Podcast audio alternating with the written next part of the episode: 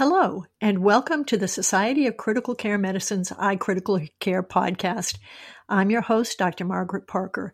Today, I will be speaking with Michael A. Smith, MD, on the article Outcomes of Children with Cystic Fibrosis Admitted to PICUs, published in Pediatric Critical Care Medicine.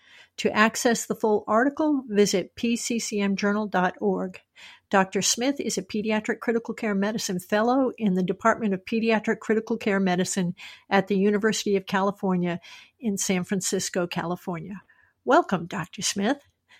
Do you have any disclosures to report before we start? Hi, Dr. Parker. Thanks so much for having me. Um, no disclosures to report on my end. Okay. Um, would you start by giving us some background on what led you to do your study looking at CF in PICU patients. Um, absolutely. So, um, as I'm sure many are aware, there's been uh, a lot of progress made in the realm of CF management in, in recent years. The development of new disease modifying therapies, new um, new respiratory support technologies, both both being used in the hospital and available for patients at home. Um, and with this, all this progress has been um, pretty significant advances in, in outcomes for um, CF patients overall. There's been a pretty steady increase in the median age of survival for for um, CF patients. Um, in the last 20 years or so, it, it's gone up about um, you know 16 years from to a, to a median survival age of now close to 50.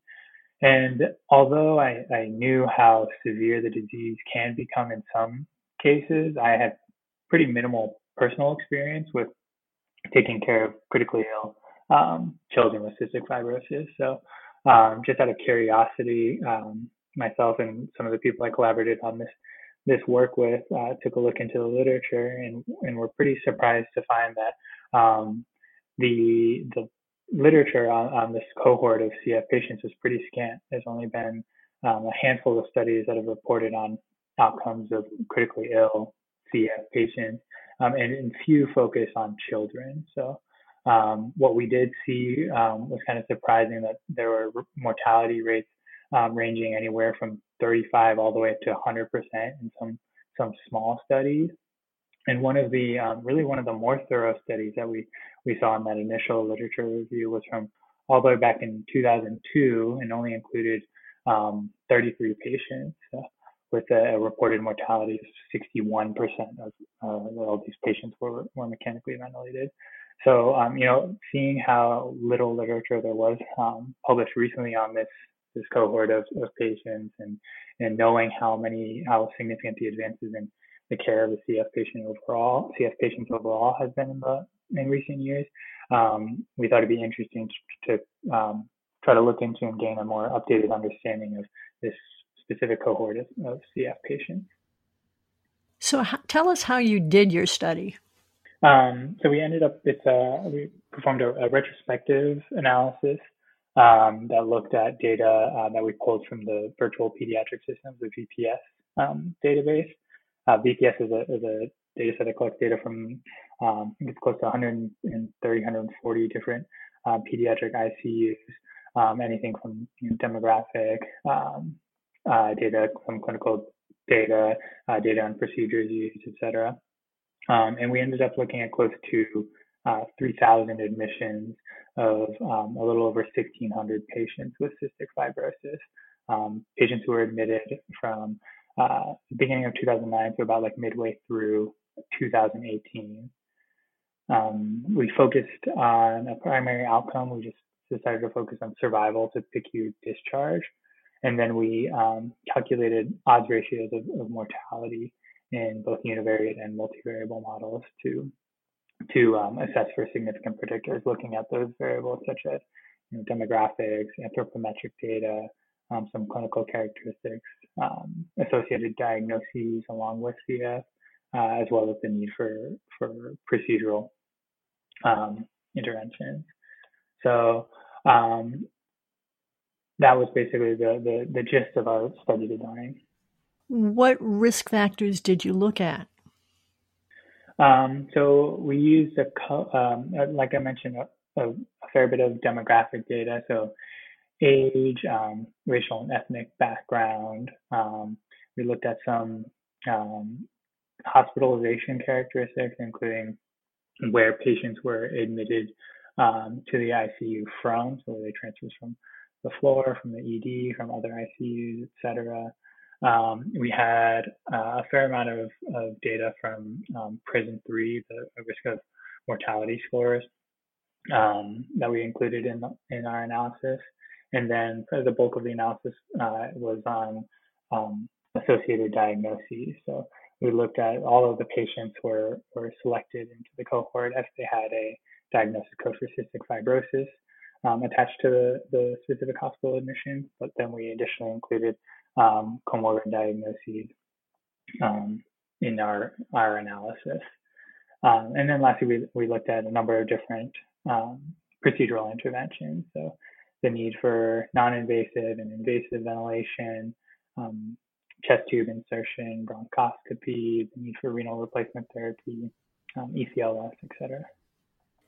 How did you handle multiple admissions? Uh, obviously, a lot of these kids um, come back m- more than once, um, sometimes for similar or often for different reasons. Yeah, absolutely. Um, and we certainly saw that. We had, you know, like I mentioned, close to 3,000 admissions, but um, only a little over 1,600 um, individual patients. So uh, a good number of them were admitted multiple times during the study period. Um, in order to account for the, the multiple admissions and to ensure that you know, certain variables weren't more heavily weighted or unduly weighted because of the multiple admissions, we used um, generalized estimating equations uh, that clustered on the patient-specific identifier that was consistent with each uh, subsequent admission so that again, we weren't unduly um, uh, accounting for for that certain data for repeat admission. So, tell us about your findings. Absolutely. Um, so, firstly, we we ended up calculating an overall mortality rate of 6.6% uh, of admissions, um, or if looking at the, the total number of patients, 11.8% of the patients involved in the in the study. And then we additionally did kind of a subgroup analysis. We looked at just the patients who underwent mechanical ventilation, and in that group, uh, we saw a mortality of 19.1%. Um, and then looking at what factors were associated with mortality, there were a number uh, of specific comorbid diagnoses. So um, things like hemoptysis, pulmonary hemorrhage, uh, pneumothorax, GI bleeding, um, hepatobiliary disease. We saw uh, increased mortality with bacterial and fungal infections, so uh, not with viral infections. Um, and then interestingly, we saw uh, an increased mortality associated with diagnoses pertaining to malnutrition, as well as in those patients in which we could uh, calculate a BMI, so a relationship between lower BMI and increased mortality. Um, and then, um, not unexpectedly, saw increased mortality for for uh, patients who required both invasive and non-invasive respiratory support. Um, there were a couple of uh, kind of interesting factors that, um, or interesting uh, variables that were not associated with mortality that were a little bit surprising to us. Um, a couple of which being sex and, and racial or ethnic background, even despite there being pretty well described differences in, in both you know, CF genotypes and, and the rates of morbidity and mortality between these groups as a whole. It didn't seem like those um, those persisted, at least in our cohort, um, in the critical care um, or critically ill uh, population. And then um, we, like I mentioned, we also did that that um, stratified analysis of uh, mechanical ventilation because a lot of the previous reports focused specifically on patients who are mechanically ventilated in the ICU. Um, and I thought one of the more interesting findings that we had was that um, of the the non-survivors, the, the people who passed away um, uh, during this study time period, there were about close to 21% of admissions that did not include an, an intubation or mechanical ventilation. So presumably these were patients who had some form of limitation of care in place, either a, a DNR or, or, specifically a DNI order. Did you have any information on the decisions to limit care, or could you identify any differences between the non survivors who did versus those who did not uh, receive mechanical ventilation? Yeah, unfortunately, I'd say one of the, the limitations of our study that we, we did not have um, specific information on limitation, what limitations of care might have been in place for a um, for a given patient or during a, a, specific admission, which would have been an interesting variable to include in our analyses. Um, there were some some interesting differences between um, uh, those who did and did not undergo mechanical ventilation prior to death. Uh, one one being the uh, patient origin, so where they were admitted to the ICU from.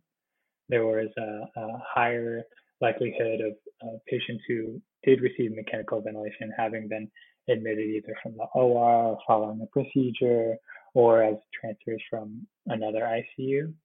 Whereas um, those who did not receive mechanical ventilation prior to death were more likely to have been admitted from the emergency department or as transfers from um, a general pediatric ward or, or an intermediate care unit. And then um, I think not unsurprisingly, there were uh, higher rates of comorbidities, renal and, and cardiovascular comorbidities in the, the uh, non-survivors who were ventilated prior to death, and then higher rates of, of other procedural interventions, so chest tube insertion, bronchoscopy, etc. There was um, essentially zero um, um, other procedures performed in, in patients who did not receive mechanical ventilation prior to to passing away, which again is leads us towards that uh, assumption that these were patients who had some limitations of care in place. Which would be a reasonable assumption to make. Um, did you were you able to look at things like uh, BMI? Were these kids who were more cachectic, perhaps, and or later in their stage of the disease? Speaking to specifically about those who were um, not did not receive mechanical ventilation prior to death. Is that your question? Yes. Um, that did not end up being um, significant in our um, in that subset subgroup analysis. The um, the relationship of, of low BMI or, or malnutrition um, being um, associated higher in the group who were not ventilated prior to death as opposed to those who did receive ventilation, uh, mechanical ventilation prior to passing away. Um, but we did see like um, uh, overall uh, that lower BMI was associated with increased mortality. You mentioned that one of the limitations of your study was that you did not have information on uh, advanced directives. Um, can you talk about other limitations of this study?